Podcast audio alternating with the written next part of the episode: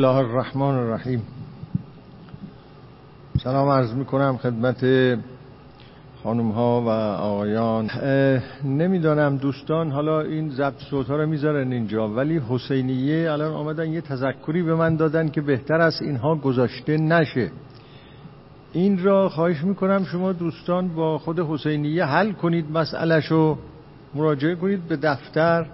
با اونها صحبت کنید یک کسب موافقتی بشه به هر حال حل کنید با اونها مسئله را. چون الان آمدن به من یه تذکری دادن.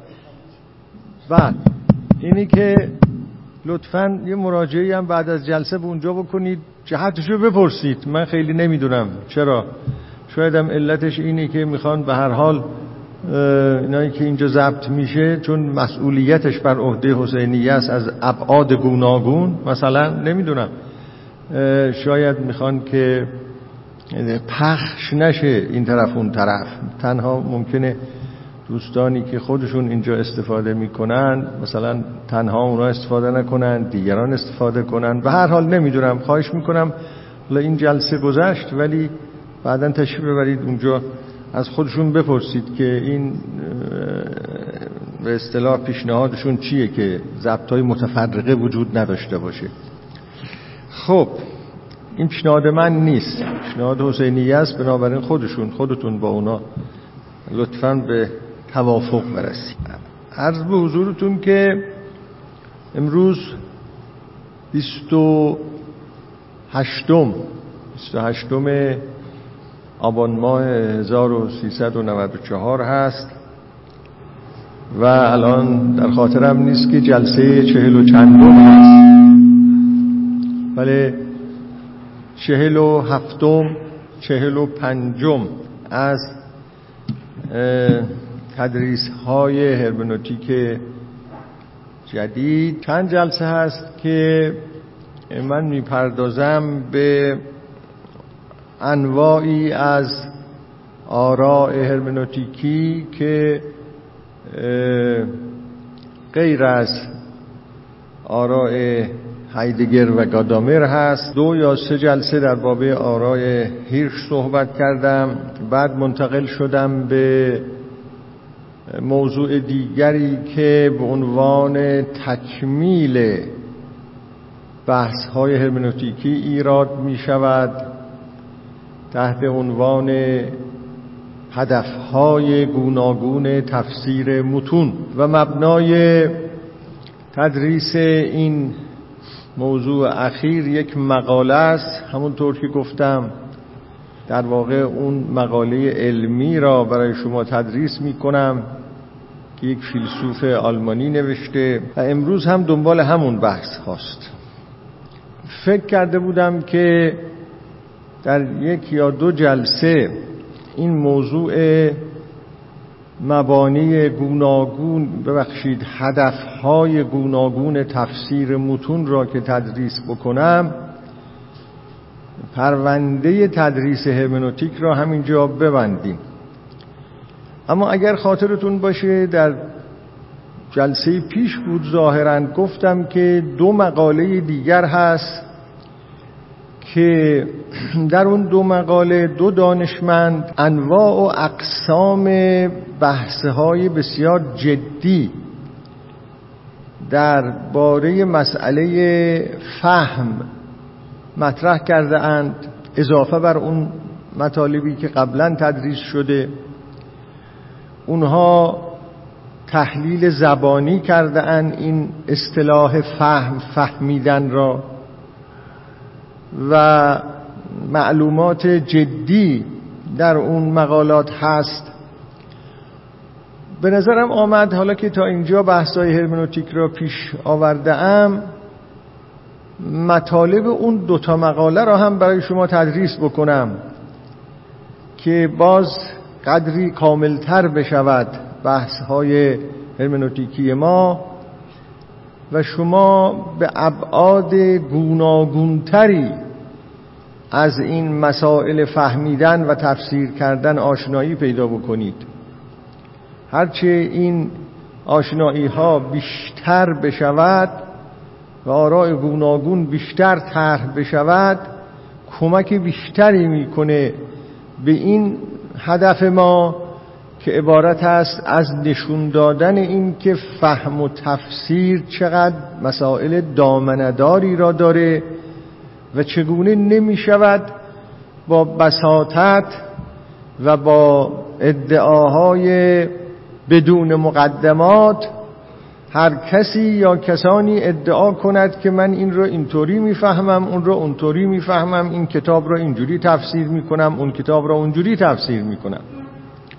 کمک می‌کنه به این هدف. بنابراین گمان می‌کنم که این جلسه های باقی موندمون را تا آخر آذر ماه به همین بحث ها اختصاص بدهم. اون دوتا مقاله رو هم تدریس بکنم. انشاءالله از اول دی ماه از اول زمستان دیگه قطعا پرونده هرمنوتیک را ببندیم. من خودم این را با رضایت اینطور تمدید می کنم چون معتقدم که آگاهی های ما را بیشتر خواهد کرد درباره این مسائل. خب اگر خاطرتون باشه در جلسه پیش سخن به دینجا رسید که در میان انواع هدفهای تفسیر تفسیر متون اون چی که نویسنده مقاله مورد بحث آقای بولر آورده این هدف تفسیری است که تفسیر یک متن به منظور با هدفگیری به دست آوردن قصد و قرض نویسنده یا گوینده از اون متن درسته؟ رسیدیم به اینجا. توضیح این مطلب موند برای این جلسه. 17 یا 18 نوع هدفهای تفسیری هست اینا رو به تدریج خواهیم گفت. اولین موضوعی که شروع کردیم اینه. از اونجا که این هدف گذاری در تفسیر متون بسیار مبتلا به هست و شاید آنچنان هدفگیری است که بیشتر مفسران اون هدف را تعیین می‌کنن نخست در تفسیرشون که ما از اون تعبیر می‌کنیم که قصد و غرض نویسنده یا گوینده از گفتن این سخن یا از نوشتن این متن چی بود؟ چی بود؟ در اطراف این هدفگیری باید یه قدر بیشتر صحبت کنیم. اینجا دو تا مسئله مهم وجود دارد یه مسئله این است که آیا اونجایی که یک متن برای ما مبهم هست و اون ابهام این است که نمی‌دانیم گوینده با چه قرضی این سخن را گفته است برای اظهار چه چیزی این سخن را گفته است؟ یا نویسنده برای چه هدفی برای با چه قصد و غرضی اون کتاب را نوشته است؟ اینو نمی‌دونیم این ابهام هست این نامفهومیت هست. چون نامفهومیت ها گوناگونه. ما اگر دنبال این باشیم که ببینیم غرض گوینده از این سخن چیه؟ غرض گوینده از این نوشته چیه؟ در واقع اونجا نامفهومیتی که برای ما هست نامفهومیتی این مطلبه. در هر مقام تفسیری نامفهومیت متفاوت است با نامفهومیت در مقام یک تفسیر دیگر. در واقع شما اینو به خاطر داشته باشید که نامفهوم بودن چارهش تفسیر کردنه. داروی برطرف کردن نامفهوم بودن تفسیر کردن. اگر کسی احساس کنه نامفهومه درست نمی‌فهمه داروی علاج این بیماری یا این نقص اینی که باید شروع کنه به تفسیر کردن.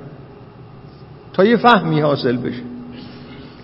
اون وقت اون نفهمیدنی که او را وادار می کند به تفسیر کردن این نفهمیدن ها گوناگونه همونطور که فهمیدن ها گوناگونه که در جلسه گذشته گفتم. در بحث های آیندهمون خواهد آمد شما یه وقت نمی‌فهمید که غرض اون نویسنده یا گوینده چیه از نوشتن و گفتن. این نامفهومه برای شما این مسئله نامفهومه. یه وقت مسئله ای که براتون نامفهومه مثلا طرز تفکر نویسنده یا گوینده است. این براتون نامفهومه. نمی‌دونید؟ دلتون می‌خواد طرز تفکر او را به دست بیارید از این متن. نامفهوم اینه براتون. یه وقت این است که روانشناسی نویسنده یا گوینده براتون نامفهومه. چون ما برخلاف اون چی که ابتداعا به ذهنمون میاد فکر می‌کنیم که نامفهوم بودن یعنی فقط نامفهوم بودن قصد و قرض نویسنده یا گوینده این تنها نوع نامفهوم بودن نیست. همونجور که 17 نوع هدف تفسیری داریم 17 نوع نامفهومیدن داریم. نا نامفهومیت داریم. و وقتی تفسیر کنیم 17 نوع فهم متفاوت به دست میاریم. بستگی داره به اینکه با کدوم هدفگیری چه تفسیری می‌کنیم. پس هم نامفهومیت ها انواع اقسام داره. هم فهمیدن ها انواع اقسام داره. هم متناسب با اونها متدهای رها شدن از نامفهومیت به وسیله تفسیر. 17 نوع هم از اون اگر اونجا 17 نوع نداشته باشیم کمتر باشه باز بالاخره اونجا هم انواع داریم در متدها. پیش از آنی که این بحث ها مطرح بشه من فکر می‌کنم قالب ماها خیلی ساده انگارانه با این مسئله فهم و فهمیدن و تفسیر کردن برخورد می‌کردیم. یا برامون خیلی گنگ بود یا فکر می‌کردیم که اینقدر حرف نداره فهمیدن و نفهمیدن که آخه اینقدر کش دادن نداره که ها؟ ولی هست فلسفه یعنی همین. نه هست. خب اونجایی که ما میخواییم قصد و قرض و یا مراد نویسنده را به دست بیاریم یا آقای یه کتابی نوشته مثلا من می‌خوام این رو بفهمم. این آقا کتاب رو برای چی نوشته؟ برای چی نوشته؟ البته این کم به ذهن ما میاد اینجور چیزها گاهی. اما بسیاری از موارد اینا مسئله میشه. سخنی گفته. چرا این سخن را گفته؟ قصدش چی بوده؟ این باز غیر از آن است که معنای این متن چیه ها؟ اینا باید در ذهن ما مخلوط نشه. این اون نیست که یعنی معنای این متن چیه. نه. شما در این صورت می‌خواهید در واقع قصد و قرض این اقدام او را به دست بیارید. اقدام او را. و این خیلی مهمه. حالا توضیح که بدهم خواهید دید این چقدر مهمه. برای اینکه معلوم بشود چه ابعاد گوناگونی داره این مطلب باید یه قدری بحث فلسفه زبانی باز من امروز اینجا انجام بدم.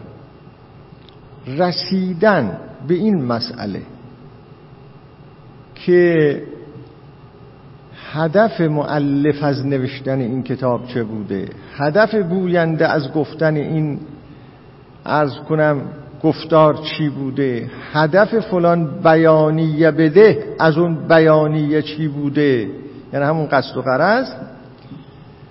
یه قدری باید بحث های فلسفه زبانی انجام بدم و اونا را خدمتتون عرض می‌کنم. از اینجا شروع می‌کنم. شاید امروز این مسئله مقدار قابل توجهی وقت ما را بگیره. ببینید این مسئله مربوط است به نظریه معنا. تا ما اطلاعاتی نداشته باشیم از نظریه معنا که معنا چیست به این مطلبی که می‌خواهم امروز دربارش بحث کنم نمی‌تونیم برسیم. باید اول اونو یه توضیحاتی بدهم. در باب اینکه معناهای کلمات چیه معناهای جملات چیه؟ چهار تا نظریه عمده وجود داره الان. شاید پاره از این مطالب را در اون بحث های فلسفه زبان هم گفته باشم. نمی‌دانم. خاطرم نیست اما اینجا باید بگویم. چهار تا نظریه وجود داره. من برای توضیح این نظریه ها از این کتاب دارم استفاده می کنم به زبان فارسی است ترجمه است. شما می‌تونید به این کتاب مراجعه بفرمایید. این کتاب اسمش از فلسفه زبان ویلیام پیالستون و ترجمه احمد ایران منش و احمد رضا جلیلی از انتشارات ارز کنم که دفتر پژوهش و نشر سهروردی در سال 1381 چاپ شده. از انگلیسی ترجمه شده این کتاب. این آقای فیلسوف آلستون که فیلسوف معروفی است این کتاب رو توصیه می‌کنم بخونید حتما. در بخشی از این کتاب می‌گوید تیتری داره انواع نظریه های مربوط به معنا. ما وقتی می‌گوییم که معنای این کلمه این لفظ چیه یا معنای اون جمله چیه؟ چهار نظریه وجود داره در, در این باب که حالا چهار تا اینا عمده هاست. که یعنی چه معنای این چیه؟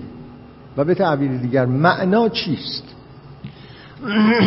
ایشون میفرمایند می‌گویند که آثاری که ناچارم یه بخشایی رو از خود این کتاب براتون بخونم. آثاری که در باب این موضوع نگاشته شده در برگیرنده روی کردها برداشتها و نظریه های متعدد و گیج کننده است که بیشتر بیشتر اونها را متشکرم که بیشتر اونها را می‌توان در سه دسته یا سه گروه دستبندی کرد. ولی من به شما می‌گویم چهار گروه برای اینکه ایشون گروه چهارم را در چند صفحه بعد جداگانه بحث کرده.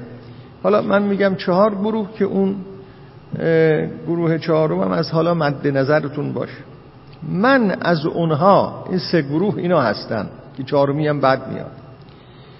من از اونها به نظریه مصداقی تصوری و رفتاری تعبیر می مصداقی تصوری و رفتاری نظریه مصداقی معنای یک لفظ را بر مبنای اون چیزی که این لفظ به اون اشاره دارد یا بر مبنای ارتباط مصداقی مشخص می کند این سخن معناش این است که صاحبان این نظریه می‌گویند شما وقتی می‌گویید استکان این یک کلمه است. معنای استکان این است. این شیء خارجی. اشاره می‌کنه به شیء خارجی. استکان یعنی این. میکروفون یعنی این. این میکروفون معنای واژه میکروفونه. و این لیوانی که اینجا هست پر چایی این هم مصداق کلمه استکان هست. پس هر کلمه یا هر لفظ ارجاع می کند به یک شیء خارجی. اون شیء خارجی معنای این کلمه است. این یه نظریه است. حالا این کلمه هر چی می‌خواهد باشه. هر چی می‌خواهد باشه. شما بگید استکان یا بگید میکروفون یا بگید سالن یا بگید آسمان یا بگید زمین یا بگید انسان یا بگید خدا یا بگید فرشته هر کدام از این کلمه ها و لفظ ها به یک موجود خارجی به یک شیء خارجی اشاره می کند ارجاع می کند شما را میگه یعنی آن یعنی آن یعنی آن. این یه نظریه است درباره معنا. معنای کلمه. نظریه تصوری که نظریه دومه معنای یک لفظ را با تصوراتی که از آن لفظ در ذهن تداعی می شود تعریف می کند. می گوید معنای یک لفظ آن است که وقتی شما یک لفظ را میشنوید اون معنا در ذهن شما تداعی می شود به وسیله شنیدن اون لفظ اون معنا میاد تو ذهن شما. معنا اونه. نه اون شیء خارجی. شما وقتی میشنوید استکان چی تو ذهنتون میاد؟ اون معنای کلمه استکانه. شما وقتی میشنوید میکروفون چی تو ذهنتون میاد؟ اون چی تو ذهنتون میاد؟ اون چی تو ذهنتون میاد معنای میکروفونه. شما وقتی میشنوید آسمان چه چیز در ذهنتون میاد؟ یه چیزی در ذهنتون میاد. معنای کلمه آسمان اونه پس بنابراین نظریه دوم معنا اون چیزی است که در ذهن میاد نه اون چیزی است که در خارج هست. یعنی اون مفهوم هست که در ذهن میآید. اینو در اصلاح فلسفه زبان می‌گویند نظریه تدائی معنا یا تدائی معناها که بیشتر علمای علم اصول ما هم اینو قبول کرده اند ادهشون هم اون نظریه اول رو قبول کرده اند که یعنی ارجاع به به اصطلاح شیء خارج. این دو نظریه. تا حالا اندیشیده بودید به این شکل یمون نمی کنم این تقسیم بندی. دقیق. نظریه سوم. نظریه سوم ایشون می‌گوید که و بالاخره در نظریه رفتاری این نظریه رفتاری در تقسیم بندی های این فیلسوف نظریه سومه و بالاخره در نظریه رفتاری معنای یک لفظ از طریق محرک هایی که اینو دقت کنید. از طریق محرک هایی که باعث ادای اون لفظ می‌شوند و واکنش هایی که آن لفظ متعاقبا برمیانگیزد مشخص میگردد. این نظریه می‌گوید که معنا از دو مطلب پیدا می شود به دو مسئله مربوطه به دو مطلب مربوطه. معنا نه از طریق تدائی پیدا می شود تدائی معانی و نه از طریق ارجاع به یک موجود خارجی شیء خارجی پیدا میشه بلکه خلاصش این است که هر کس یک لفظی را می‌گوید یک محرک هایی او را تحریک می‌کنه که اون لفظ را بگوید. نظریه است که در روانشناسی هم هست. تحریک محرک رفتار. رفتارها را وقتی تجزیه تحلیل می‌کنن چرا اون رفتار اتفاق میفته چرا اون رفتار؟ چرا اون رفتار؟ این نظریه رفتاری در روانشناسی شناخته شده است. می‌گوید وقتی یک کسی لفظی را ادا می‌کنه یا جمله ای را ادا می‌کنه فرق نمی‌کنه یه محرک های او را تحریک می‌کنه که اون لفظ را بگه.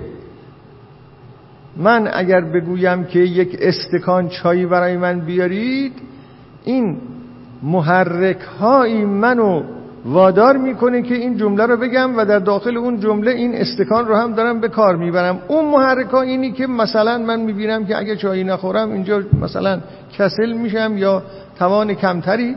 دارم برای سخن گفتم می‌خوام یه چایی اینجا باشه که من با اون چایی یه نیروی به خودم بدم ها؟ از کسالت بیرون بیام. این محرک منه که شروع می‌کنم به دلیل این محرک به گفتن این جمله و از جمله اینکه استکان این یک. دوم و واکنش هایی که اون لفظ متعاقبا برمیانگیزد مشخص می شود چون هم محرک در کار هم واکنش ها واکنش ها همین است که آقای آرمین اینو میشنود میره چای میاره واکنش اون به این تحریک شدگی من. پس خلاصه این که معنا هیچ جزی نیست اینها. هیچ جزی نیست که من محرک هستم یا تحریکی در من ایجاد میشه. این جمله رو ادا کنم و واکنشی ایجاد میشه و او چای میاره. معنا یعنی همین. یعنی همین. چیزی غیر از این نیست. نه چیزی در عالم خارجه نه چیزی تو ذهنه. اینه. این ببینید یه خیلی به ذهن ما بعیده ها. ما فکر می‌کنم که فکر می‌کنیم که لفظ یه چیزیه معنای چیزیه. اون باید در مقابل این قرار بگیره. و بعدم بگیم که این معنای اونه. این اون سنت معلوفه است که در گذشته بوده و ماها هم اینجوری فکر می‌کردیم. و بعد قاعده وضع که می‌گفتند که باز در علمای اصول هم خیلی رو اون تکیه می‌کنن این کلمه را برای این معنا وضع کرده اند و بعدم بحث می‌کردن که آیا این وضع تعیینی است یا تعینی است این حرفا اینجا نیست. اونایی که این حرفا رو می‌زنن نظریه سوم را یه چیز دیگه میگن.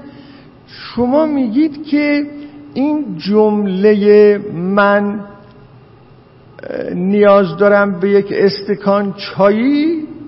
این معنا داره. بله معنا داره. اما معناش چیه؟ معناش همینه. محرک های وادار کرده. من اینو گفتم آقای آرمینم چای ناورده گذاشته اینجا شما هم دارید می‌بینید. یه چیزی داره اتفاق میفته رفتارهایی داره اتفاق میفته یکی رفتار منه یکی رفتار اون شخصی که چای را میاره. معنا یعنی همین. شما دیگه دنبال چی میگردید؟ به ذهن ما بعید میاد. ولی قابل تحمل این مسئله دیگه. دیگه چیزی به نام معنای جایی وجود نداره که رفتار. شما اگه بخواید ببینید که این جمله چه معنا داد باید اینو تحلیل کنید که چه تحریک هایی موجب ادای این جمله شد و چه واکنش هایی پیدا شد دنبال اون. این معناست. خب این نظریه سوم. هر کدام از این نظریه ها به صورتهای مختلفی وجود دارند. اونایی که این نظریه ها رو تقریر کردن این سه نظریه رو تقریر کردن تقریرهای گوناگون از این هر کدام از این نظریه ها دادن که مجال بررسی همه اونها در این کتاب وجود نداره ارز کنم ایشون میگه اما سعی می‌کنم از هر کدام سوری را انتخاب کنم که به وضوح نشان دهنده ویژگی های اصلی نوع خود هستند. این سه نظریه. نظریه چهارمی را که به یه معنا بخشی از همون نظریه سومه ولی غیر از اونه نظریه کاربردی معناست. که اون را توضیح خواهم داد ایشون اینو در یه فصل جداگانه بررسی. خب بعد ایشون در این کتاب به توضیحاتی می‌پردازه که باید اینها را خودتون مطالعه کنید. اگر علاقه مند هستید چون در این جلسه به اصطلاح مجال پرداختن به اون تفصیلات نیست. حالا شما تا حدودی کلی مسئله را بهش توجه کرد. اما نظریه چهارم که بسیار مهم است و من امروز بیشتر با این نظریه چهارم در واقع سر و کار دارم می‌خوام شما را به اون نظریه چهارم آشنا کنم تا بدونید که چه مسائلی مطرح هست در این باب معنا. نظریه چهارم را بهش می‌گویند معنا به عنوان تابعی از کاربرد. خب در مقدمه توضیح این مسئله که معنا به عنوان تابعی از کاربرد یعنی چه یه جملاتی داره این فیلسوف که اونا رو این جملات رو براتون می‌خونم. ایشون می‌نویسه که واقعیت در خور توجه این است که در نظریه رفتاری حالا دنباله نظریه رفتاری این رو آورده. در نظریه های رفتاری معنا چون خود اون نظریه رفتاری هم چندین نظریه است یعنی انواع اقسام تقریرها را داره. در نظریه های رفتاری معنا تقریبا هیچ توجهی به آنچه سخنگویان به هنگام استفاده از زبان انجام می‌دهند نمی شود این یک تعبیر کلیدی است. در واقع ایشون این نظریه کاربردی را که الان من توضیح خواهم داد توضیح این نظریه کاربردی را از نقد نظریه رفتاری شروع کرده. نظریه رفتاری را نقد می‌کنه می‌رسه به سخن خودش. میگه آقایانی که می‌گویند که یا آقایان یا خانم ها فیلسوفانی که می‌گویند که معنا اگه می‌خوای ببینیم معنای فلان جمله چیه معنای اون جمله همون محرک ها را ببین چی هستن و واکنش ها را ببین چی هستن و ببین چه اتفاقی افتاد معنا همونه. می‌گوید این فیلسوفان هیچ توجهی به اون نمی‌کنن که یک سخنگو در زمان سخن گفتن چه کاری انجام میده. فقط محرک ها در مد نظر اونها هست واکنش ها هم همینطور. اما این سخنگو که داره سخن میگه یه کاری داره می‌کنه. و چرا اونو به کلی گذاشتید کنار؟ شما ممکنه به من بفرمایید که سخنانی که من اینجا می‌گویم الان خب محرک هایی منتهی میشه به اینکه من این سخنان را بگویم. درست. واکنش هایی هم در شما ایجاد می‌کنه. این سخنان درسته؟ اما آیا می‌توانید بگید که ما وقتی اون محرک ها را در نظر بگیریم تحلیل کنیم که این محرک ها چه هستند؟ و تحلیل کنیم اینکه این واکنش هایی که از اون به وجود میاد چه هستند و اینها را رو هم بریزیم بگیم معنا یعنی اینا؟ نه. این کافی نیست. یه موضوع مهم دیگری اینجا وجود داره و این است که یه نفر نشسته اینجا یک ساعت یک ساعت و نیم داره یه کاری انجام میده. یه فعالیتی داره می‌کنه. حالا محرکش برای این فعالیت هرچی از جای خود. یه فعالیتی داره اینجا انجام میده. شما چرا به این فعالیت یعنی به این کاری که این گوینده انجام میده هیچ توجهی نمی کنید چرا اینو تحلیل نمی کنید چرا اینو در محاسبات خودتون درباره معنا اصلا وارد نمی کنید اشکالی است که ایشون و دیگران می‌گیرن به اون نظریه رفتاری از به حضورتون. می‌گوید که این کافی نیست. بعد ایشون وارد بحث هایی می شود تا می‌رسد به اینجا که حقیقت مسئله این است که ایشون میگه اگر من به زبان ساده اینو دارم توضیح میدم مطالب ایشون را در اینجا خودم میگم میگه شما اگر این عامل را این موضوع را وارد کنید در پیدا کردن یه نظریه برای اینکه معنا چیه؟ که یه کسی داره یک ساعت یه فعالیت انجام میده. یا یه دقیقه یا دو دقیقه. یه جمله میگه یا دو جمله میگه یا یه ساعت سخنرانی میگه. تدریس می‌کنه. اگه اینو در نظر بگیرید خواهید دید اینجا مجموعه ای از کنش ها وجود داره که من از این کنش ها مثلا فعالیت ها تعبیر می‌کنم. مجموعه ای از کنش ها وجود داره. به همین جهت تیتری باز می‌کنه ایشون در صفحه 193 و اون تیتر اینه اقسام کنش زبانی. چون سخن گفتن یک فعالیت زبانی است.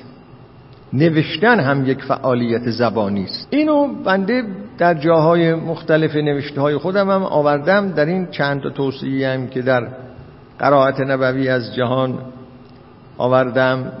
همین روزهای آخر به عنوان توصیه یک دو سه چهار پنج تا شیش اونجا اینو گفتم که بحث هایی که ما در این ارتباط ها می کنیم در این بحث ها زبان به معنای خاصی به کار برده میشه این واژه زبان. به خاطرم هست که در اوائل اون بحث های فلسفه زبان هم من اینو گفتم که واژه زبان همین واژه زبان در چندین معنای مختلف به کار برده میشه. اما ما در بحث های فلسفه زبانی بالاخص با یکی از این معناها سر و کار داریم. شما ممکنه بگید زبان یعنی یک نظامی از واجه ها و جملات و ترکیبات که ازش استفاده میشه مثل زبان فارسی. یک نظام را در نظر بگیرید. مثلا ممکنه واژه زبان رو به کار برید من اونجا انواع اقسامشو گفتم. یه معنای دیگه را در نظر داشته ولی اون چیزی که در این بحث ها از واژه زبان استفاده میشه از به حضورتون معنایی است که تعبیر آلمانی حضرات فیلسوفان آلمانی میگن اشپراخلیشه آیسرونگ اظهارهای زبانی و بیانی اظهارهای زبانی و بیانی. اظهارات. که شما چیزی است که شما باید بهش بتونید بگید اظهار. کاری که من الان دارم می‌کنم اظهارات زبانی است. آیسرونگ. اظهارات. و می‌تونید بگید بیان. شاید بتوانید به جای اظهار بیان بگذارید. بیانهای زبانی. چون بیان ممکنه اشاره ای هم باشه. من اگر کسی از اونجا وارد بشه مثلا شما نمی‌بینید من ببینم از در وارد شده از اونجا من اینجوری می‌کنه یعنی سلام منم اینجوری می‌کنم دیگه ها؟ این یه بیانه اینجوری. اما زبانی نیست بیان بدنی است در واقع. اینم بیان. اون چه در این بحث ها مورد بحثه اظهارهای زبانی است. اون چیزی است که شما باید بتونید بگید که یه کسی داره اظهار می‌کنه چیزی را بیان می‌کنه یه چیزی را با زبان. خب از این اظهار زبانی اینجا کنش تعبیر شده. کنش دیگه. من وقتی در مقام اظهارات میام با زبان اظهارهای زبانی یعنی اظهارهایی که از طریق زبانه کنش انجام میدم. پس وقتی ایشون تیتر را می‌گذاره اقسام کنش زبانی شما می‌تونید بگین اقسام اظهارهای زبانی اقسام بیانهای زبانی. خب اقسام کنش زبانی. چی یعنی اینا؟ یعنی اگر شما توجه کنید به اینکه الان اینجا چی اتفاق میفته و بخواید اینو در نظر بیارید که من دارم چه کار می‌کنم؟ منی که دارم با شما سخن می‌گویم چه می‌کنم از طریق این اظهارهای زبانی؟ چون همه اینا اظهارهای زبانی است.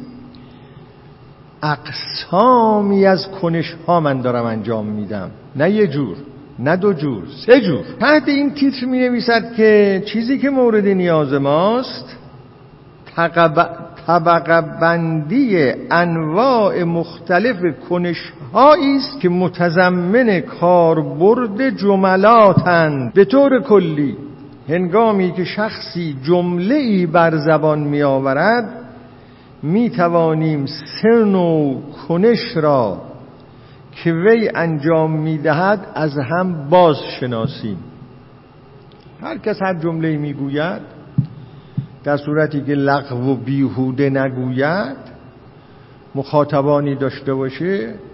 حالا اون مخاطبان یا حاضر باشن یا غایب باشن.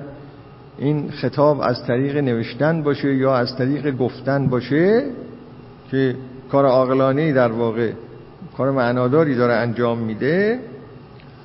سه نوع کنش انجام میده. بنده الان دارم اینجا سه نوع کنش انجام میدم. یک او یک جمله ای مشخص مانند می شود لطفا در را باز کنید این جمله را مثال می‌زنه.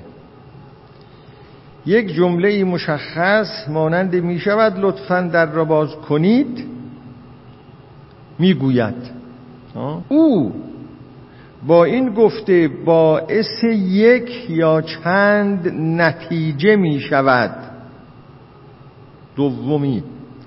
اولی کنش می‌گوید. یک. دومی او با این گفته باعث یک یا چند نتیجه می شود به عنوان مثال وی شنونده را وادار می کند که در را باز کند. این یه نتیجه. بر اثر کنش اول گفتن این جملاته کنش دوم این است که وادار می کنم و باعث می شوم کسی در را باز کند. این کنش دوم منه. و یا یا کنش دیگه. شنونده را آزرده می کند. شنونده یک آدم خیلی تنبلی است از جاش اصلا تکون نمی‌خوره. من وقتی به او می‌گویم که لطفا در را باز کنید این باید از جاش بلند شه از پشت میکروفون وقتی بهش میگم مثلا یه پنجاه متر بیاد مثلا حس می‌کنم خصوص قدیم ها که نمی‌شد با یه دگمه در رو باز کرد. می‌خوام اذیتش کنم خلاصش اینه که یه بار از اون حالت کسالت بلند شه بیاد در رو باز کنه. می‌خوام آزردش کنم. این کنش دوم منه. یا یه کنش سوم. حواست کسی را که مشغول مطالعه است پرت می‌کند. یکی نشسته غرق در مطالعه است. تو اتاقش. یه کسی هم دق الباب می‌کنه به قول معروف. در می‌زنه. من هم هیچ کاری ندارم. خودم یه گوشه لم دادم. میگم آه لطفا در رو باز کنید. اون آقایی که سخت غرق در مطالعه است. دارم چیکار می‌کنم؟ حواستشو پرت می‌کنم او رو از مطالعه باز میدارم. چه بسا اوقاتش هم تلخ بشه. پس با گفتن این جمله که لطفا در را باز کنید یک کنش اول من این است که جمله ای را گفتم کنش دوم من این است که حواست او را پرت کردم یا آزردهش کردم و امثال اینا. اما یک کنش سوم هم دارم انجام میدم.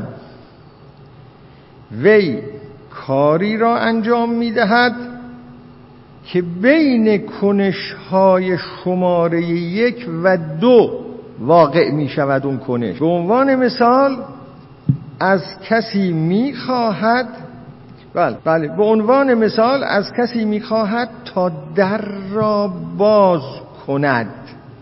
این کنش سومه. از کسی می خواهد تا در را باز کند. می‌خواد در این که از کسی می‌خواهد در را باز کند این خواستن از کسی این یه کنشه که در را باز کن. این غیر از ادای این کلماته. غیر از ادای این کلماته. توجه می‌کنید؟ و غیر از این است که حالا در این وسط هم ممکنم یه کنش دیگه انجام دادم که حواست اون آقا را پرت کردم. این یه کنش سومه. می‌خوام که در رو باز کنم. چقدر مسائل با دقت چه حالتی پیدا میکن ما تفکیک نمی کنیم معمولا در ذهنمون اینها رو از هم دیگه. اگر مثلا بگیم میگیم که من گفتم در رو باز کن او, او حواسش پرت شد. یعنی بی ربط می‌کنیم اینها را به هم. ربطش رو از بین می‌بریم. عوض اینکه ربط اینها را توجه کنیم سلب ربط می‌کنیم از اینها. نمی‌دونم ذهنتون جا افتاد. چطور آدم وقتی یک جمله ساده را می‌گوید سه تا کنش مختلف انجام میده؟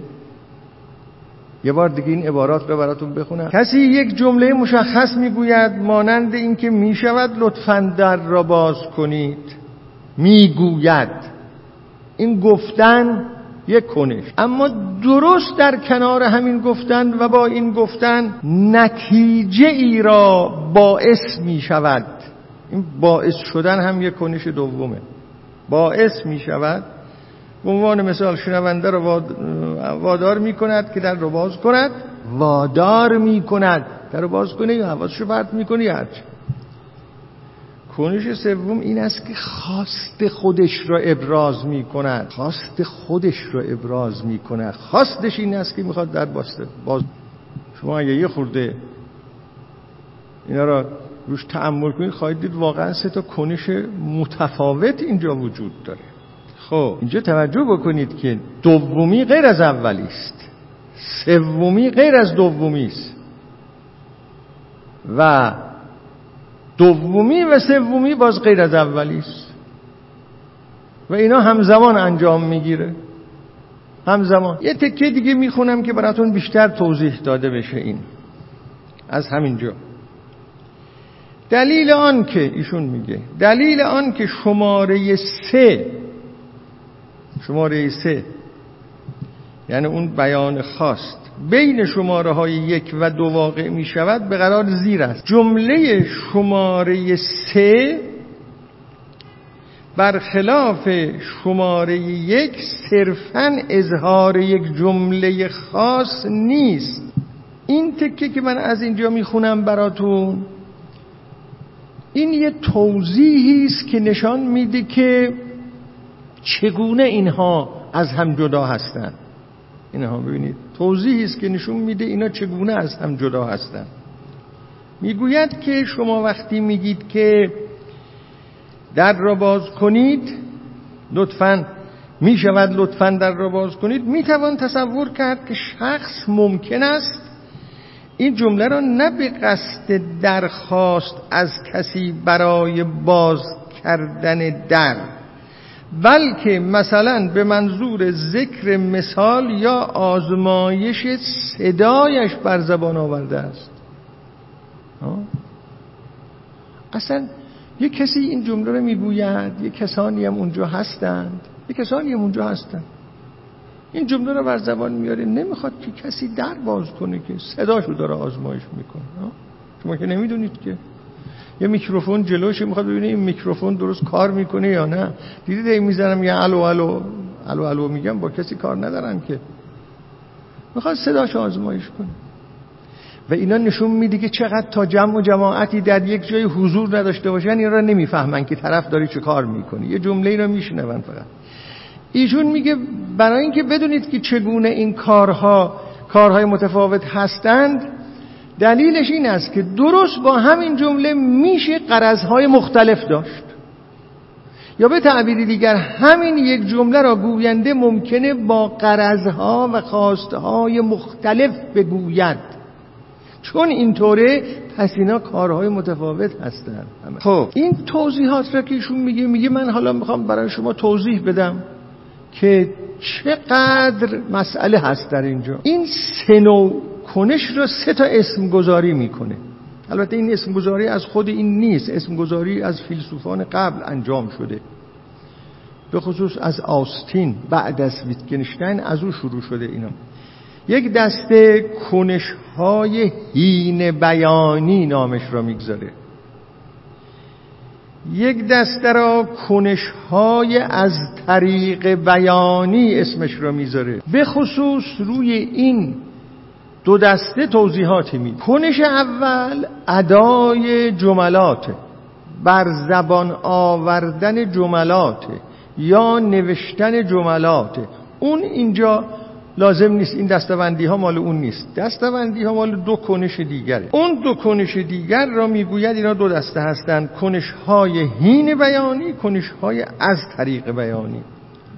می‌گوید که کنش های هین بیانی در هین بیان یعنی در هین اظهار. کنش هایی که در هین اظهار با اظهار در واقع انجام میشه اینطور کنش هایی هستن. خبر دادن اینا رو نشسته استقراء کرده ها. استقراء شده دستبندی شده. خبر دادن. شما با گفتن یک جمله وقتی جمله رو گفتید این یک کنشه ممکنه در حین بیان این جمله این کنش ها را داشته باشید. غیر از گفتن خود جمله. خبر بدهید. یه چیزی رو خبر بدهید. دو اعلام کردن. ممکنه می‌خواید یه چیزی را اعلام بکنید. بدانها بدان. اعلام می‌خواهید بکنید. مثلا از شما حالا دی همه اینا رو بخوام مثال بزنم خیلی طول خواهد کشید. یکی دو تاشو مثال می‌زنم. یه وقت به کسی می‌گویید که باران میآید. با گفتن این جمله باران می آید هم جمله رو میگید هم به او می‌خواهید خبر بدهید که با خبر باش باران می آید. یه وقتم نه قضیه به شکل دیگری است و اون این است که او احتیاج داره به این که شما اعلام بکنید که باران می آید یا نمی آید. و اینو از قبل شما می‌دونید. میگید باران می آید. یعنی اعلام می‌کنید به اویی که منتظر اعلام شماست. و همینجوری دارم من می‌خونم جلو میرم. و شما ممکنه در موقع ادای یک جمله علاوه بر ادای اون جمله دارید یه پیشگویی می‌کنید. جمله ها متنوعه دیگه. پیشگویی می‌کنید. هم جمله رو میگید هم یه پیشگویی می‌کنید. یه وقت جمله رو می‌گویید در این حال یه چیزی را میپذیرید. در عقد ازدواج چه کار می‌کنن؟ اون میگه قبول کردم ها؟ کی میگه؟ عربی حالا لازم نیست بگیم. یکی میگه می‌خوام با شما یک عمر به همسری شما رو انتخاب می‌کنم. اون یکی می‌گوید قبول کردم. این قبول کردم هم ادای یک جمله است و هم اقدام به یک پذیرفتنه. در معاملات هم همینطور. از کردم همه اینها رو نمی‌خوام بعضی هاشو فقط مثالش رو هم میارم. یه وقت این است که شما یه جمله می‌گویید که اون جمله هم گفتن جمله است هم اظهار عقیده کردن است. که انا رجلون. دیدید؟ مثلا در یه جایی نشستن هر کسی یه اظهار نظری می‌کنه یکی می‌بینی که آخه اینم باید یه چیزی بگه و الا براش مثلا بر می‌خوره. بگه منم یه فصلی دارم منم یه چیزی سرم میشه. یه جمله ای را که ادا می‌کنه هم جمله را ادا می‌کنه هم اظهار عقیده می‌کنه. گاهی جمله ای را می‌گویید جمله جمله سواله. شما وقتی یک جمله سوال و پرسش را می‌گویید هم جمله را می‌گویید هم می‌پرسید. کار دومی که دارید انجام می‌دید می‌پرسید. اینطور نیست که شما با گفتن جمله که معناش پرسشه پس اون کنش دوم رو هم انجام دادید پس اینا یه کنشه. نه اینطور نیست. چرا؟ به دلیل اینکه ممکنه کسی همون جمله پرسیدن رو بگوید اما نپرسد مسخره بکند با اون جمله پرسیدن. که بعد خواهد آمد. نمی‌خواد بپرسه. اینا بعدا میاد مثالهاش. طرف میگه که آب ببخشید من ندانستم که شما دارید نمی‌دونم میایید از خیابون دست راست که من وایستم. تا شما برید چون شما حق تقدم داشتید. من نمی‌دانستم. اون طرف می‌دونی که میگه تو نمی‌دونستی؟ خب این نمی‌دونستی معناش این نیست که یعنی این واقع می‌خواد بپرسه. می‌خواد بگه نخیر می‌دونستی هم بی خود کردی این کارو. کنش اولش ظاهرش پرسیدنه. جمله پرسیدن رو ادا کرده. کنش دومش پرسیدن نیست. یه چیز دیگه است. حالا اون کنش های از طریق بیانی رو که بخوام براتون بشمرم خواهید دید. اینا تقاطع پیدا می‌کنن. اینطور نیست که هر جمله ادا شد که در عرف ظاهرا یه معنایی میده اون از اون کنش دومش غیر قابل انفکاک باشه. نه با همون جمله میشه یه کنش دیگری رو انجام داد. پس معلوم میشه که اون کنش دوم با اون کنش اول متفاوت. پرسیدن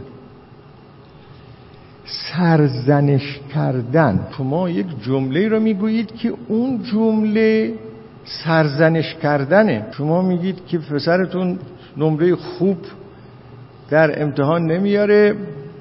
شب میاد خونه روشم نمیشه بگی که بابا خلاصه نمره امتحان خوب نبود. حالا نشستید خیلی با کمال محبت. نمی‌خوام بگم سرزنش باید کرد نه اما گاهی هم آدم سرزنش می‌کنه. من به شما گفته بودم که وقت زیادی باید صرف بکنی کنکور در پیشه. حالا اگه این سرزنش تلقی بشه. خب شما دو کار دارید اینجا انجام می‌دید. یکی اینکه این جمله رو میگید یکی هم کنش دوم هست. اون کنش دوم این است که میگید آخه بابا چرا این کاری کردی؟ چرا مثلا برای خودت مشکل درست کردی؟ دو تا کنش.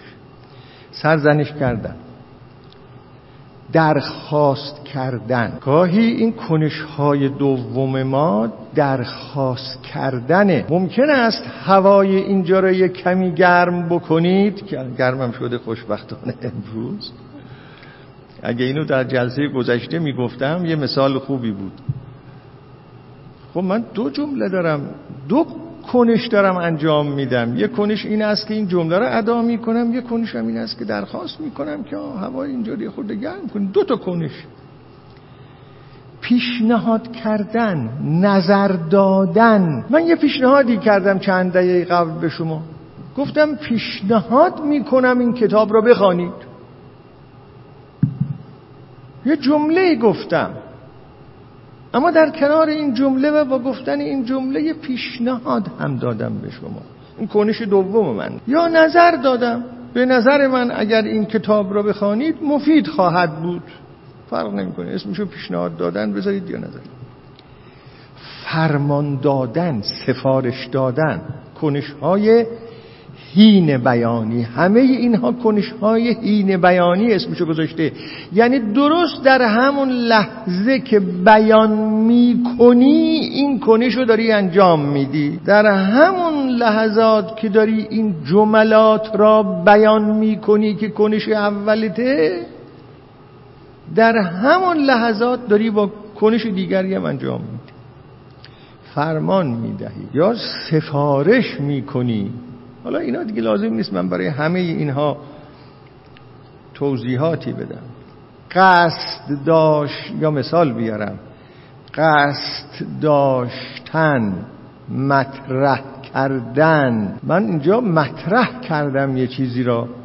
اون این بود که دو تا مقاله مفید دیگر هست که مکمل این بحث هاست و من می‌خوام اونها را هم تدریس بکنم. تا بحثمون یه قدری همه جانبه باشه. من این جملات رو گفتم. اون بیان بود. گفتن جملات. اما طرح کردم یه موضوعی را در اینجا. مطرح کردم یه موضوعی را در اینجا. طرح کردیم این کنش دوم بود در واقع من انجام داد یا شما می‌تونید بگید قصد خودم را بیان کردم. هم این جملات را گفتم هم قصد خودم را بیان کردم. بعد بیان کردن. شما این کلمه بیان هم در معناهای مختلف به کار برده میشه ها. شما یه جمله ای را که ادا می کنید این جمله را ادا می کنید به مقصود این که مطلبی را بیان کرده باشید. شما در نوشته هاتون می نویسید که من در مقاله پیش بیان کردم. یعنی گفتم و در اختیار شما گذاشتم و مافز زمیرم را توضیح دادم. شما وقتی میگید که می‌خواهم برای شما نه می‌خواهم بیان می‌کنید چیزی را هر چیزی که بیان است هر کنشی که بیان است بیان می‌کنید. اونجا دو کار دارید انجام میگید شما. یکی اون الفاظ را می‌گویید و یکی هم از طریق گفتن اون الفاظ چیزی را بیان می‌کنید. اینم یک کنش. تبریک گفتن. شما وقتی میگید که فرزند عزیزم تولدت مبارک یکی این دو جمله را میگید یکی هم تبریک میگید. تبریک گفتن یه عمل دیگریه یه کنش دیگریه. تبریک گفتن تنها گفتن این جملات نیست. به همین جهت هم اگر خدایی نکرده مثلا روابط پدر و پسر خیلی خوب نباشه بگوید که فرزندم تبریک می‌گویم اون فرزند تو دلش میگه آره والا تو داری تبریک میگی که اینقدر روزگاری منو سیاه کردی. مثلا میگم که خیلی از باب زحمت درست یا بالعکس فرق تبریک گفتن اگه بخواد تبریک گفتن باشه باید تبریک گفتن باشه. یعنی یه عملی باشه صادقانه تبریک گفتن. این یه کنش دیگه است. مثل واعظهای غیر متعظ اگه بگوین من وعظ می‌کنم. آدم تو دلش گاهی میگه که آره والا تو داری وعظ می‌کنی. قول دادن. قول دادن. آدم پاره از اوقات جملاتی را می‌گوید من به شما قول می‌دهم که در فلان ساعت فلان جا خواهم آمد. خب این یه جملات به شما قول می‌دهم. یکی آدم اینه میگه این اداء جملات همون بیانه. اما یک کنش هین بیانی اونجا هست. قول می‌دید. اینم هست. تشکر کردن. خب هدیه‌ای به شما رسیده. میگید برادر عزیز دوست گرامی همسر مهربان متشکرم. فرزند عزیزم متشکرم. خب شما این جمله متشکرم یعنی من متشکرم. این یه جمله است. خب از اون مستطرها اینجا هست. من متشکرم. مستطرها رو وقتی گفتیم اینجا داستانشون. یعنی من متشکرم. یه جمله کامله. یکی این بیانه. من متشکرم. بیان لفظیه. یکی که واقعا شما تشکر می‌کنید دیگه. عمل تشکر. تمنا کردن. گاهی ما تمنا می‌کنیم. جمله تمنا آمیز می‌گوییم. اون جمله را می‌گوییم.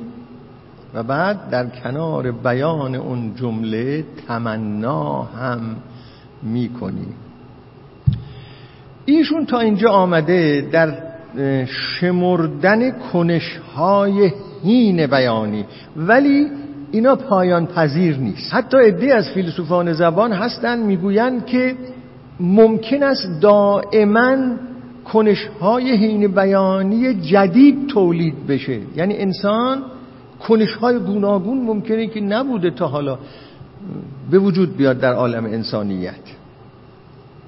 الفاظ متناسب با اون رو ادا کنه اون کنش ها رو هم انجام پس تا اینجا اون چیزی که تقریبا بر ما واضح شده این است که ما با گفتن هر کدام از اون جملات دو کار داریم انجام میدیم نه یک کار. اما مگه قضیه به اینجا متوقف میشه؟ نه.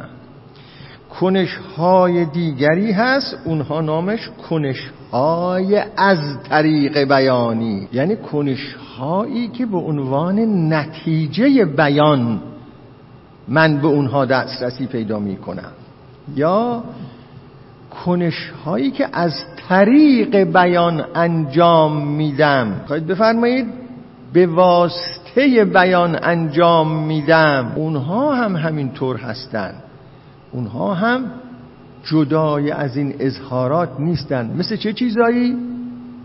یک لیستی هم از اونها ایشون اینجا آورده.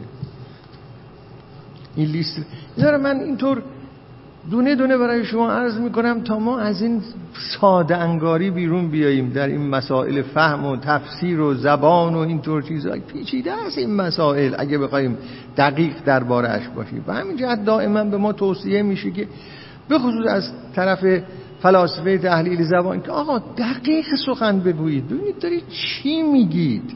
دارید چه کار می‌کنید؟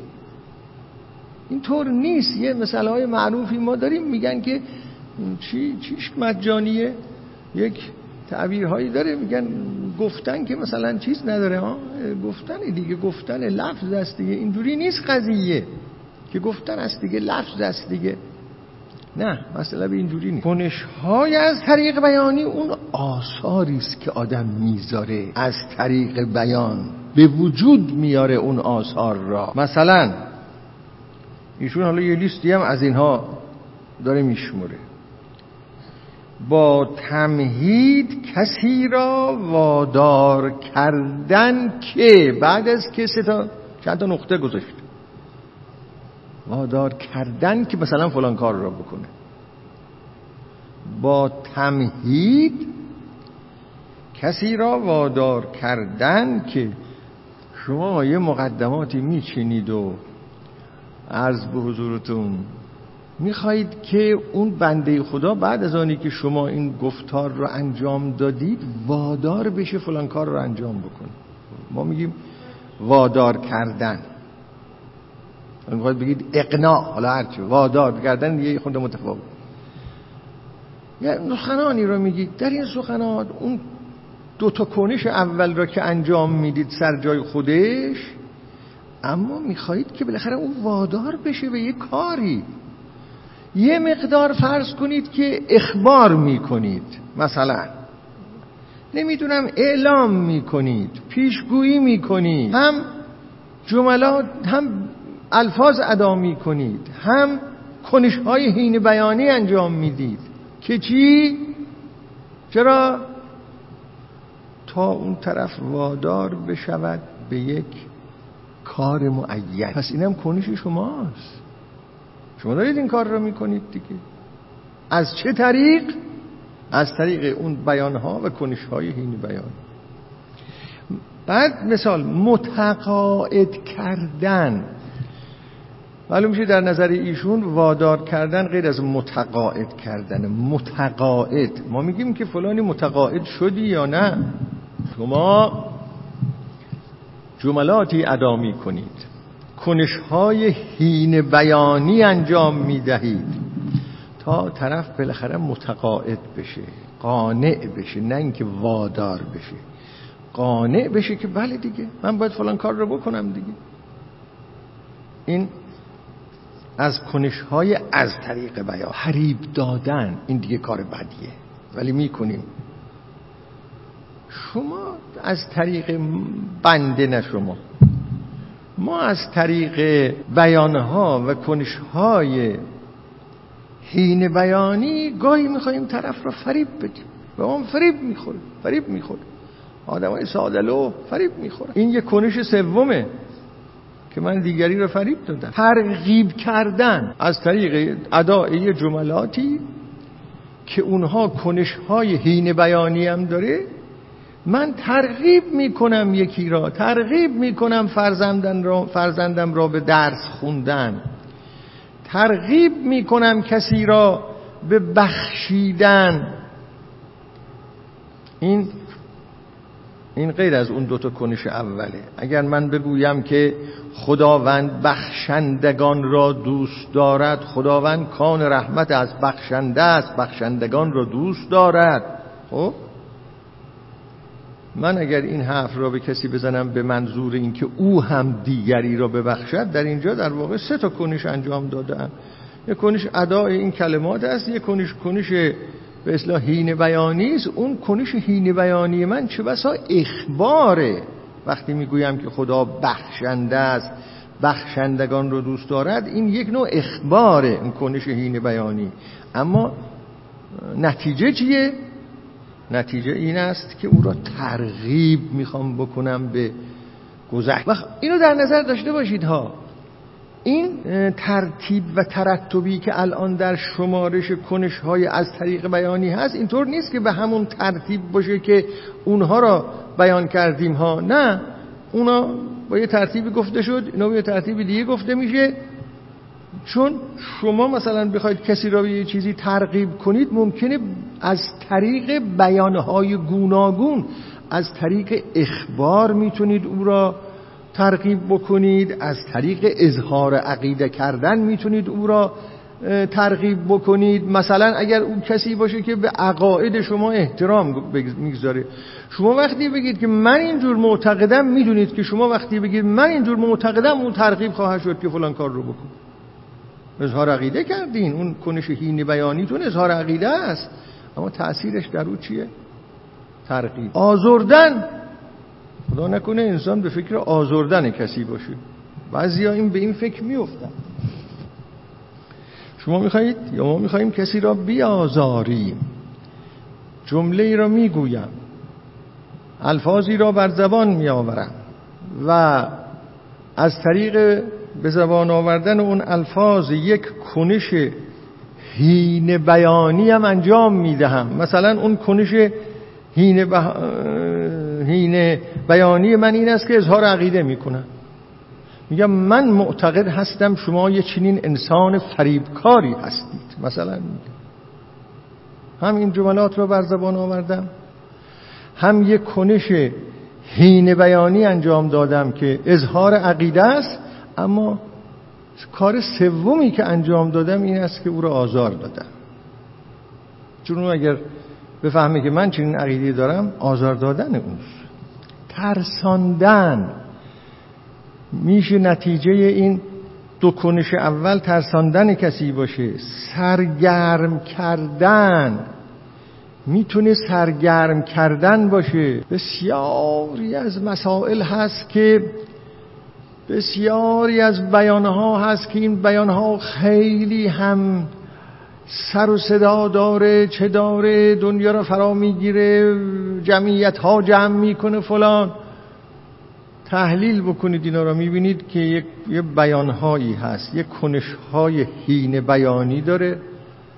کنشهای هین بیانی داره از قبیل اینکه اخبار توش هست اظهار عقیده توش هست نمی‌دونم خبر دادن توش هست خیلی چیزا توش هست.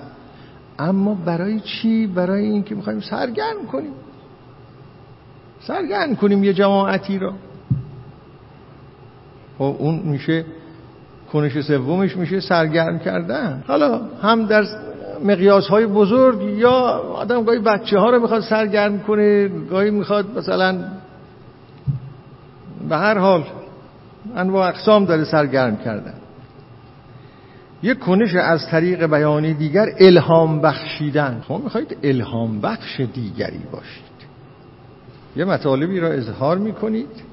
خواهید؟ الهام بخش. کسی را به انجام کاری واداشتن. کنش های زبانی انجام می‌دید که کنش های هین بیانی هم داره نتیجه و اثر اینه که او به کاری واداشته میشه.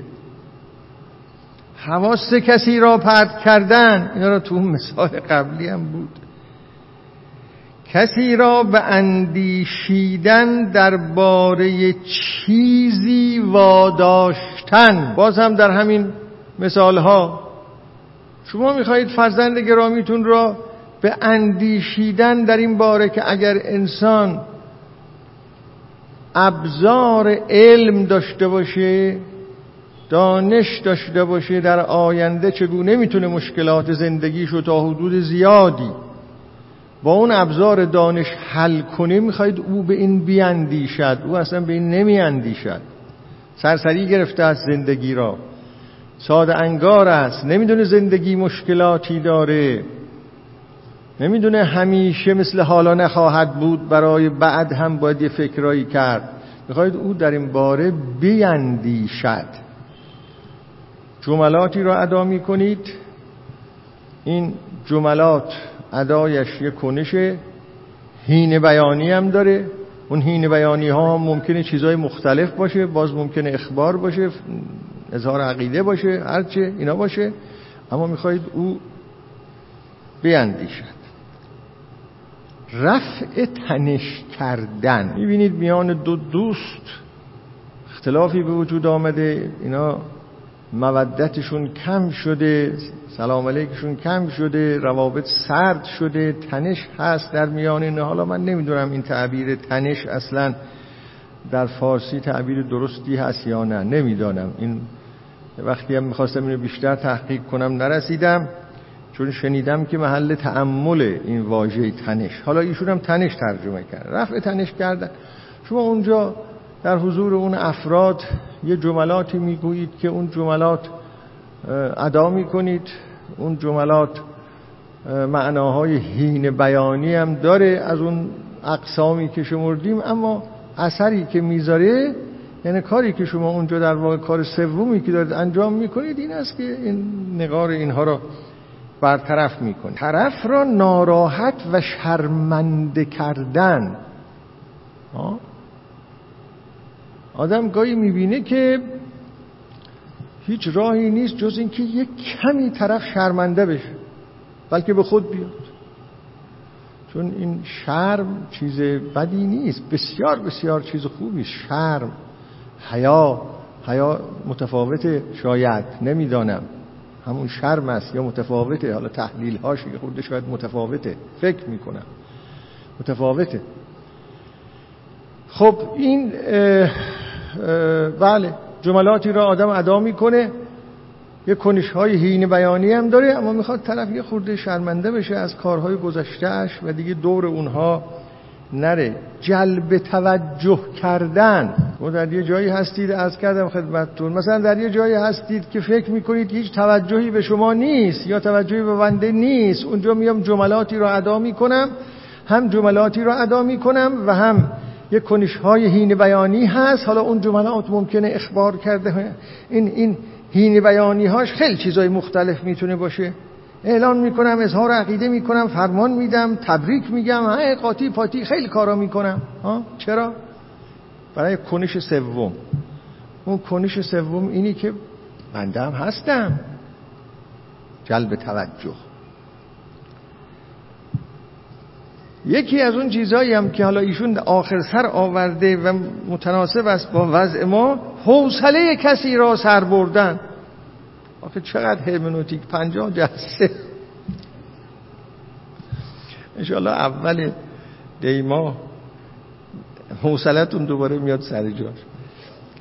جملاتی را اظهار می‌کنه و یک کنش هین بیانی هم داره و اما اون نهایتش نیست که حوصله کسی را آدم بعضی وقتا می‌بینی که هیچ طوری نمی‌تونه از دست کسی خلاص شه مگر اینکه حوصله او سر بره بلنشه بره. کرد می‌خواد حوصله شو پر بردن. خب اینا اون چیزایی است که حالا ایشون آورده. ولی همونطور که عرض کردم این فیلسوفانی که این قبیل بحث ها رو تعقیب می‌کنن میگن اینا استقرائیه و ممکنه مرتب بر تعداد اینها اضافه بشه. اگر اینطور هست اینجاست درست. اینا رو برای چی برای شما اینقدر از روی این کتاب خوندم؟ برای اینکه نشون می‌دهد که اگر شما در مقام تفسیر یک متن حالا اون متن چه گفتار باشه چه نوشتار در این صدد باشید که قصد و غرض گوینده را یا نویسنده را به دست آورید بسیار کار مشکلی است. وقتی از اینها آدم آگاه بشه یعنی این سوال ها مطرحه که حالا الفاظ معلوم است چه الفاظی گفته. جملات معلوم است چه جملاتی گفته. اما کنش هین بیانی او چی بوده؟ در اینجا این حرف مطرح میشه که آیا می‌خواست خبر بده؟ آیا می‌خواست اعلام کنه؟ مثلا آیا می‌خواست بپرسه؟ بسیاری از جمله ها هست که به وضوح نمیشه تشخیص داد که طرف داره این کنش هین بیانیش چیه؟ آیا سواله؟ آیا اظهار عقیده است؟ آیا خبر دادنه؟ اینا رو باید به دست آورد. یا اینکه درخواست کردن فرمان دادن چیه اینا؟ طرف فرمان می‌دهد. یک توصیه اخلاقی می‌کند. چیکار دارد می‌کند؟ توصیه است یا فرمان؟ قانون است یا یه سفارش اخلاقی؟ چیزایی که ماها بیشتر با اونها سر و کار داریم. عرض به حضورتون بنابراین یک بحث اینجا هست که کنشهای هین بیانی را تشخیص دادن مشکل. در جاهایی که ابهام هست. جایی که ابهام نیست که اصلا مسئله تفسیر مطرح نیست که ما این حرفا رو اون جاهایی مطرح می‌کنیم که آدم نیاز به تفسیر پیدا می‌کنه. و آدم نیاز به تفسیر پیدا می‌کنه یعنی همین ها رو می‌خواد به دست بیاره که آقا طرف داره امر می‌کنه طرف داره فرمان میده طرف داره توصیه اخلاقی می‌کنه. طرف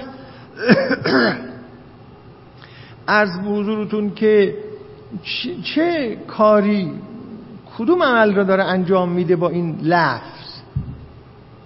چون لفظ ها و جمله ها سریح نیستن در قالب موارد ابهام هست. ما خودمون رو در گفتگوهای روزانه هم حتی درک می‌کنیم. لازم نیست خیلی بریم سراغ تفسیر متنهای حقوقی یا متنهای دینی. شک می‌کنیم که اونو گفت که منظورش چی بود؟ اینا همه مربوط به منظور و قصد و غرض و این حرفاست دیگه. چی می‌خواست بگیم می‌خواست به من دستور بده. می‌خواست چکار کن می‌خواست به من توصیه بکنه. می‌خواست اظهار عقیده بکنه. خب، یک ابهام های اونجا هست. اما مشکل ترین ابهام ها در اون کنش های از طریق بیانی. این کنش های از طریق بیانی بسیار مشکل است به اینها رسیدن. و به این معنا که اون کار سومی که می‌خواست انجام بده چی بود؟ اون کنش سوم چی بود؟ آیا می‌خواست بترسونه؟ آیا می‌خواست تحت تاثیر قرار بده؟ آیا می‌خواست من شرمنده بشم؟ آیا می‌خواست جلب توجه بکنه؟ اینا ولی چی بود اینا اگر مسئله این باشه که شما نیاز داشته باشید اونا رو به دست بیارید اگر نیاز داشته باشید اون کنش های از طریق بیانی را به دست بیارید خیلی مشکله. چرا؟ برای اینکه یه قدری بار ببین تو ذهن اشخاص تو نیت های اشخاص تو دوایی. کافی نیست. دیدم نویسنده یه مثال می‌زنه. میگه مثلا در پاره ای از موارد خیلی روشن است. آدم نمی‌تونه پاره ای از کنش های از طریق بیانی را به حساب یه معلف بنویسه. اما در بسیاری از موارد مبهم میمونه. ایشون مثال می‌زنه میگه اگه کسی بنشینه یک رمان مفصلی بنویسه و شما بخواهید به دست بیارید که چرا این رمان را نوشته یعنی اون کنش سومش را و الا الفاظ رمان معلومه. محتواها هم ممکنه معلوم باشه اما اینو بخواید مطرح کنید که فلان رمان نویس بزرگ چرا این رمان را نوشت؟ اینو می‌خواید به دست میارید مثلا لازم دارید اینو به دست بیارید به جهات مختلف. اینکه آدم حالا چرا در این صددها برمیفته که اینا رو به دست بیاره به جهات مختلف. میگه شاید این, این نویسنده میگه میگه شاید درباره یک رمان نویس نتونید مثلا این احتمال رو بدهید که برای خاطر به دست آوردن پول زیاد این رمان را نوشت. ها؟ چون اگر برای این نوشته باشه که پول زیاد به دست بیاره این مشمول اون کنش سومی او میشه دیگه. پول به دست آوردن. اینا رو ما دی وارد نکردیم توی اون کنش های از طریق بیانی. ولی خیلی چیزها هست اونجا. پول به دست آوردن مشغول شدن. برای اینکه میگه سنخ مثلا رمان نویسی از سنخ کاری نیست که کسی برای پول در آوردن این کار رو بکنه. اما اگر کسی یک کتاب سیاسی نوشته باشه شما می‌خواید به دست بیارید که فلان کس در فلان شرایط این کتاب سیاسی رو برای چی نوشت؟ این تفسیره. می‌خواید به دست بیارید تفسیر می‌کنید اون نوشته را این موضوعش را دارید تفسیر می‌کنید که قصد و قرض او چی بود از این کار؟ یادم هست که پیش از انقلاب چون پنج دقیقه دیگه مطلب تمام. پیش از انقلاب دو تا کتاب به نظرم یا همزمان یا با فاصله کمی منتشر شد. یکی حقوق به ایران انگلیس در ایران بود. یکی میراسخوار استعمار. نه این دوتا کتاب. و مثل اینکه این دوتا کتاب نقطه مقابل هم بودن اگر در خاطرم بود. اون موقع خیلی مسئله مطرح شده بود که اون آقا اون کتاب رو برای چی نوشته؟ چه نقشی می‌خواد بازی کنه؟ از کجا آب می‌خوره فلان؟ چون اون داشت اینا رو می‌زد اینم داشت اونو می‌زد. اون یکی این کتاب برای چی نوشته؟ حالا شما یک محقق هستید می‌خواهید اینا رو به دست بیارید. اینا نوعی تفسیر همین کتاب هست. در واقع تفسیر این متن هست. باید قصد و قرض را شما به دست بیارید. خب چجوری میشه؟ انواع اقسام شواهد. اون اقامه کرده بود انواع اقسام شواهد هم این اقامه کرده بود. آیا واقعا اونا حقوق بگیران انگلیس بودن؟ آیا اینا واقعا میراسخوار استعمار بودن؟ این یه مثال آوردم از اون چیزایی که در خاطرم مونده بود. خیلی کتاب ها هست این طوریه الان یکی از مسائلی که سخت مبتلا به ماست این سایت است که به وجود میاد. به وجود آورندگان این سایت ها چرا این سایت ها را به وجود می آورند این تفسیر این سایت در واقع. کاری از سایت ها وضعشون روشنه. اما به خصوص اون سایت هایی که چیز درست حسابی هم ندارن؟ مثل آدرس درست حسابی هم ندارن و معلوم نیست کی اینا رو وجود میاره. آدم تعمل زیاد که می‌کنه اینو مشکوک از قضیه. اینو در مقابل اون علم می‌کنن اونو در مقابل اون علم می‌کنن. مثل که مثلا یه تفتینی می‌خوان بکنن.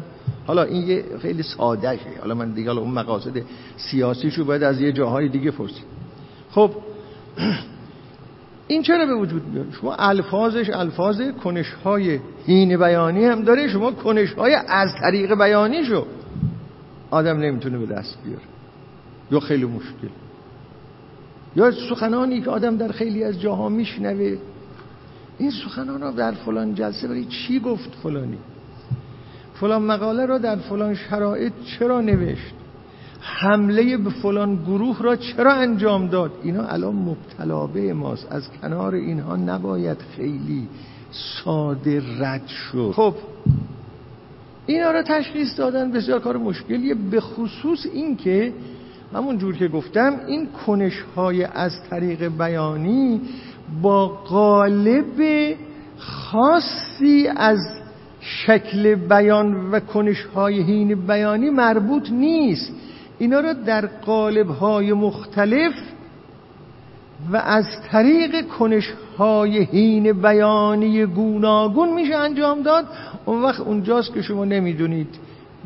این کنش نوع سوم یعنی اون کاری که می‌خواست بکنه از چه قراره؟ ظاهر جمله رو می‌بینید می‌بینید تعریفه. ظاهر جمله رو می‌بینید می‌بینید مثلا مذمته. کنش دست سوم رو می‌خواید ببینید. عجب. چیزی که تعریف بود باطنا مذمته. چیزی که ظاهرش مذمت بود باطنا فلانه. چیزی که ظاهرش اشاعه علم بود باطنا نمی‌دونم تخریب فلان جاست. و هاکذا و هاکذا. اون وقت چون آخر جلسه هست امروز ببینید اگر اینطور هست خیلی مشکل است این نوع تفسیر که آدم برای به دست آوردن یه نتیجه در این تفسیرها با همونطور که قبلا گفتم این روش تفسیری میگه باید شما فرضیه بسازید. فرضیه بسازید بر اساس اون فرضیه بید که اون کنش نوع سوم این بود یا اون بود یا اون بود یا اون بود. و بعد شواهد بیارید برای تأیید این فرضیت حالا اونم خودش یه مشکلات دیگرشی چگونه میشه این کارها رو حالا من در اینجا یه جمله عرض بکنم. حالا تفصیلشو نمی‌خوام عرض اگر اینجور هست به خصوص در جاهایی که حالا شما فرض کنید یک این اینو فقط یه جمله عرض می‌کنم رد میشم. شما فرض کنید یک جمله ای به صورت معجزه آسایی پیش پای شما قرار گرفت یا یک متنی ها؟ و شما معتقد شدید که این متن را همون جور که هست خدا آفریده. بسیار. تا اینجاش هیچ اشکالی نیست. ابهام پیدا کردید. می‌خواید سوره ازا زلزلت الارض و زلزاله ها را تفسیر کنید ها؟ می‌خواهید سوره جمعه را تفسیر کنید. می‌خواهید سوره توبه را تفسیر کنید. می‌خواهید سوره نمی‌دونم انبیا را تفسیر و می‌خواهید به چی برسید؟ به قرض و قصد خدا. خدا چرا این سوره را گفته؟ چرا اون سوره را گفته؟ چرا اون سوره را گفته؟ می‌دونین تمام این کارا رو باید انجام بدید. اول باید بررسی کنید ببینید که عمل بیان چی هست. دوم باید بررسی بکنید بگید که کنشهای حین بیانی چی بوده. سوم باید بررسی بکنید کنشهای از طریق بیانی چی بوده. خدا مثل چه کار کنه؟ کنشهای سوم اینه دیگه. خدا می‌خواسته چه اثری بذاره؟ خدا می‌خواسته چه کار کنه؟ این غیر از این است که خدا چی گفته. خدا اینو گفته فرض کنید. ازا زلزلت الارض و زلزالها. آخه این که تموم نمیشه مسئله در اینجا. چرا اینو گفته؟ میشه به اینا رسید میشه به اینا رسید میشه به کنش های هین بیانی کنش های از طریق بیانی خدا رسید؟ و کسی بخواد چیزی رو به حساب خدا بنویسه به حساب خدا بنویسه ها. بگه خدا اینطور می‌گوید خدا امر می‌کند خدا نهی می‌کند. خب اگر بگه خدا امر می‌کند خدا نهی می‌کند باید بتونه به اینم پاسخ بده خدا چرا امر می‌کند؟ قرضش چیه؟ برای چی امر می‌کنه؟ می‌خواد من چه بکنم؟ می‌خواد چه اتفاقی بیفته؟ یا اینطوری تعبیر خیلی می‌خواد چه اتفاقی بیفته؟ به اینها می شود رسید یا نمی شود رسید فقط خواستم بگم بدونید که مسئله چقدر مشکله. بعضی از دوستان ما میگن که ما میاییم تقریرهایی می‌کنیم از طریق اون تقریرها می‌توانیم نشان بدهیم که بله این را خدا گفته است. سلمنا که چنین تقریرهایی بشود کرد. مسئله تمام نمیشه در اینجا. قرآن یک کتابی است احتیاج به تفسیر داره. واضح نیست که. این باید تفسیر کرد. خب شما اگه تفسیر بکنید به این منظور که خدا چرا اینا رو گفته اگه با این منظور بخواید تفسیر کنید خیلی حرف در اونجا هست که چجوری میشه این کار رو کرد. و این غیر از این است که شما جملات رو کنار هم بذارید بگید معنای این جملات چیه؟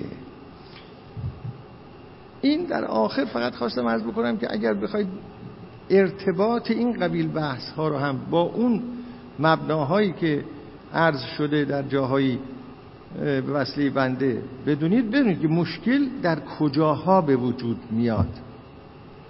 خب و اگر کسی بگه که نه ما اینجوری تفسیر نمی‌تونیم بکنیم یه جور دیگه تفسیر می‌کنیم.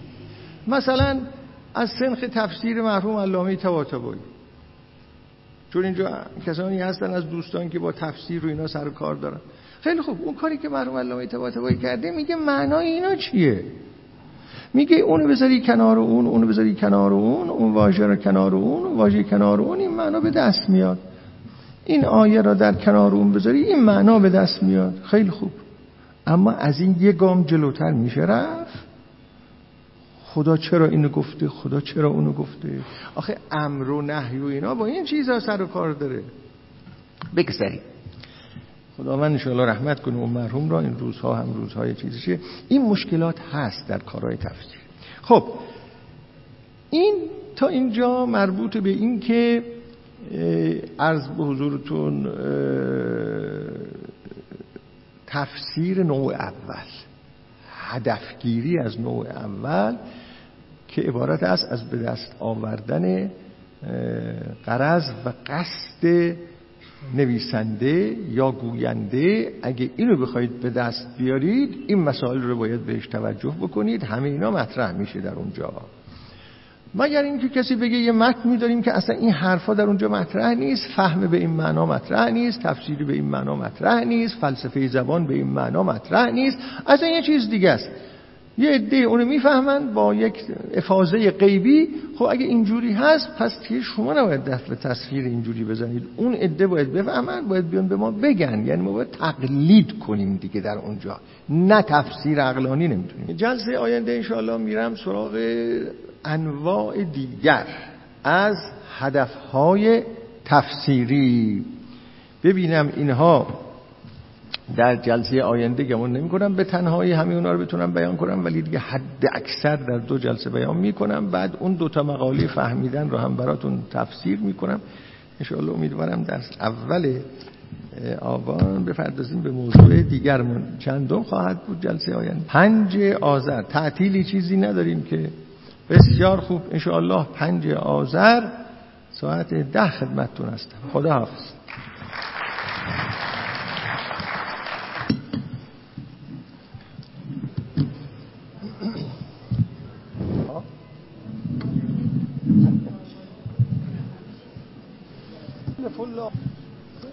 باید این کار رو کرد